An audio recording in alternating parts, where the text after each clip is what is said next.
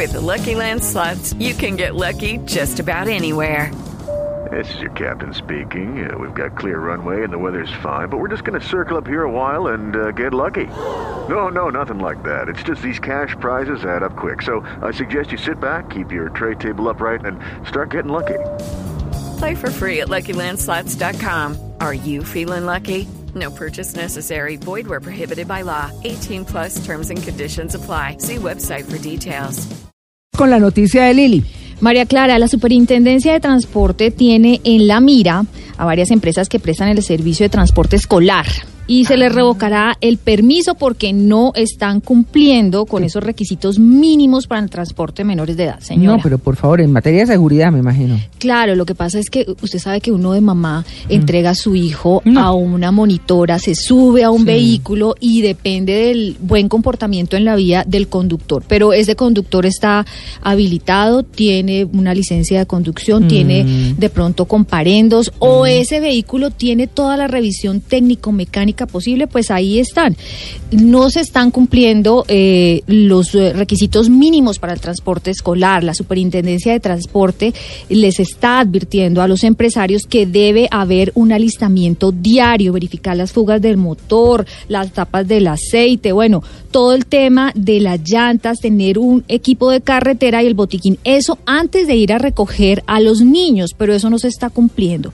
Y bueno, le preguntamos a la Superintendencia de Transporte, al super eh, para este sector, que es Camilo Pavón, acerca de las sanciones que van hasta el momento. Resolvieron 244 investigaciones, de las cuales 161 fue eh, con sanción, y en lo que llevamos del año 2019 hay 156 investigaciones y se han sancionado hasta el momento 113 de, de ellas, el resto ha sido eh, exonerado. La gran mayoría de los eh, de las sanciones tiene que ver con condiciones de seguridad que le voy a le voy a explicar. Una parte tiene que ver con los alistamientos diarios. Los, los vehículos tienen que hacer tienen que someterse a una revisión diaria antes de iniciar el desplazamiento. Adicionalmente tienen que hacer una revisión bimensual, un mantenimiento preventivo bimensual y adicionalmente la revisión técnico-mecánica. Estos tres estadios donde hay unas revisiones eh, de seguridad son indispensables. Ya hemos identificado que no todas las empresas lo están haciendo y por eso se han comenzado a imponer sanciones. Pues ahí está. Hay sanciones ya en 2019 a 113 empresas. Pero ¿qué es lo que está pasando con los conductores? ¿Qué es lo que va a hacer la superintendencia? Se está haciendo un trabajo minucioso, construyendo una base de datos para que los padres de familia entren también a la página del ministerio y verifiquen Ah, si están es que- registrados o no. Es que ahí hay una cosa que es muy importante y es que aquí la gente no lee ni las instrucciones, Ala. Entonces, Sí, aunque sí ha subido el índice eh, de lectura y todas estas cosas, a la gente le da pereza y si quiere saber a qué derechos o qué derechos tiene y qué puede reclamar, pues tiene que hacer eso, investigar cuál es la normatividad, qué es lo que pasa, en fin, todo. Y entonces cada conductor que lleve a su hijo en un vehículo debe estar habilitado y registrado en esa página. Si no lo cuenta el super Camilo Pavón.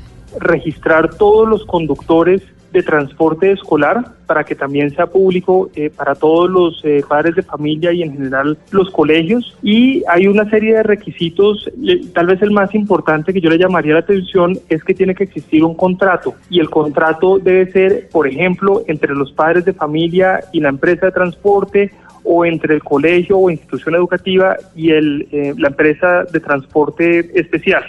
Y este contrato, entre otras, debe, debe identificar cuáles son las placas de los vehículos con las que se prestará el servicio. 1800. Y cuando ustedes eran niños, ¿lo recogió una ruta escolar? Eh, Simón, ¿usted, tenía, ¿usted lo recogió una ruta escolar? Ay, ya, yo Sí, me lo ¿Una imagino claro. monitora? gordito, chiquito. ¿Y usted le hacía caso a su Sí. monitora o Mm. era de juiciado? Sí, a veces me llevaba mi papá o a veces me llevaba la ruta.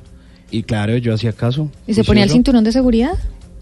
Mm, No. No me alcanza la memoria, pero creería yo que Mm, no. Yo creo que no. No, muy Mauricio. chiquito. No, y además porque a mí me pusieron a chupar bus eh, de la calle eh, desde niño. Me dijeron, ya no más ruta de colegio, esa vaina está muy cara. Ahí pasan las busetas al frente y lo dejan al frente del colegio. Aquí está la plata del bus.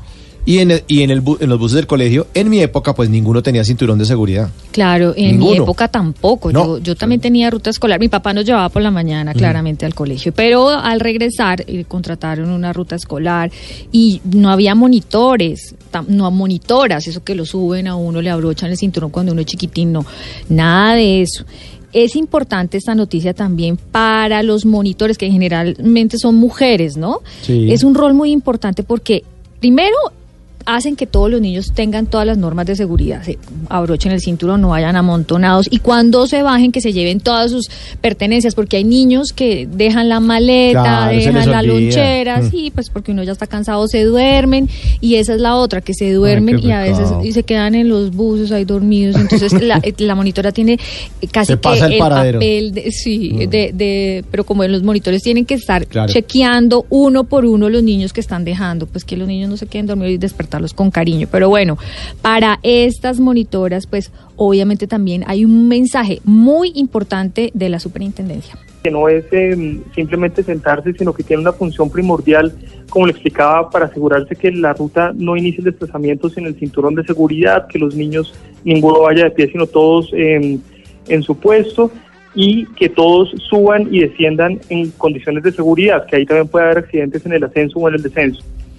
Bueno, ahí está la noticia, 113 sanciones ya, obviamente habrá inmovilización de vehículos, multas hasta 700 salarios mínimos mensuales vigentes, eso quiere decir multas hasta 560 millones de pesos.